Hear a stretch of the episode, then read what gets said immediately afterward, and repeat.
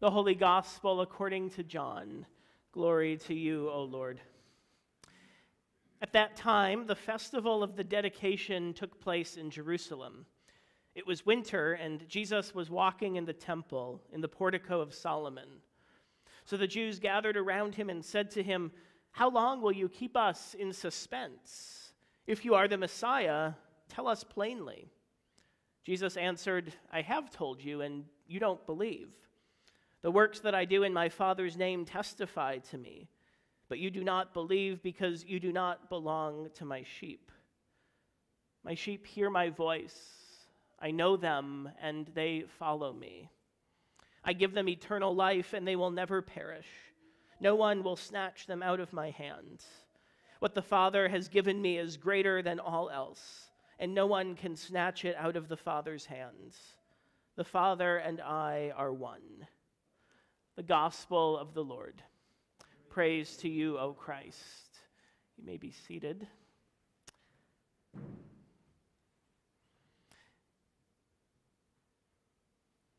Please enjoy my favorite icon of Julian of Norwich and her cat.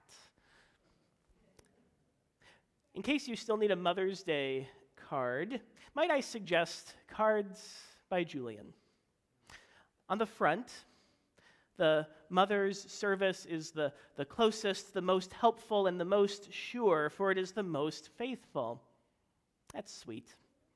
And then on the inside, we know that our mothers only bring us into the world to suffer and die. I'm sorry, what? but, Julian goes on, our true mother, Jesus, he who is all love, bears us into joy and eternal life.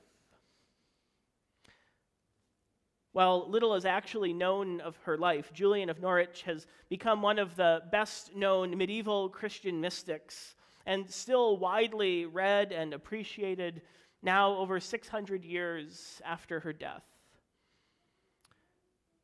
On the night of May 13th, 1373, nearly at the point of death, when she was about 30 years old, Julian experienced a series of visions of Christ. And these visions subsequently, reportedly, restored her to health. And so, as a result, Julian later became an anchoress, uh, living in seclusion in a monastic cell attached to a church in her hometown of Norwich, England. And she devoted herself to a life of prayer, contemplation, and occasionally offering counsel to visitors who would come to her window at the church. And it's there that Julian wrote down her visions in what has become one of the most well known and accessible texts of Christian mysticism Revelations of Divine Love. In her writing, Julian speaks profoundly and with deep sophistication on the motherhood of Jesus, which we appropriately hear on this Mother's Day. As Julian writes elsewhere, so Jesus sustains us within himself in love and was in labor for the full time until he suffered the sharpest pangs and the most grievous sufferings that ever were or ever shall be, and at the last he died. And when it was finished and he had borne us to bliss, even this could not fully satisfy his marvelous love. He could not die anymore, but he would not stop working. So next he had to feed us. The mother can give her child her milk, but our own dear mother, Jesus, can feed us with himself. And he does so most generously and most tenderly with the holy sacraments, which is the precious food of life itself. Julian offers us a more expansive image of God beyond traditional theology, and yet her words are ancient.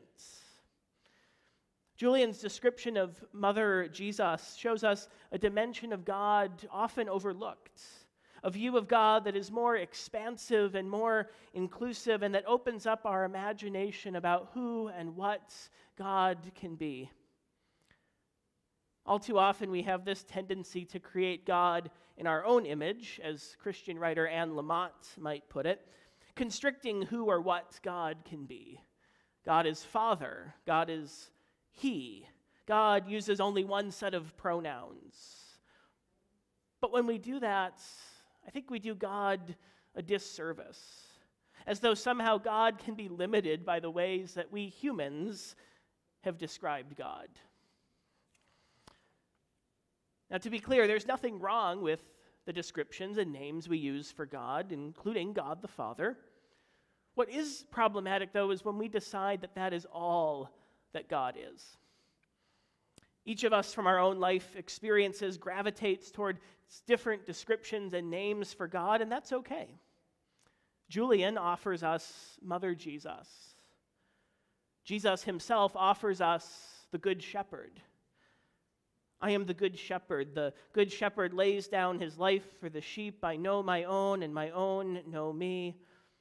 I have other sheep that do not belong to this fold. I must bring them also. There is something so tender in that, so deeply relational, as the writer of John's gospel is all about. It's not unlike Julian. So many hundreds of years later, after Jesus, allowing us to continually experience God in new and fresh ways. The Good Shepherd who brings us into the folds, the Mother who bears us into joy, the goodness and mercy who chase after us all the days of our life. My sheep hear my voice. I know them and they follow me.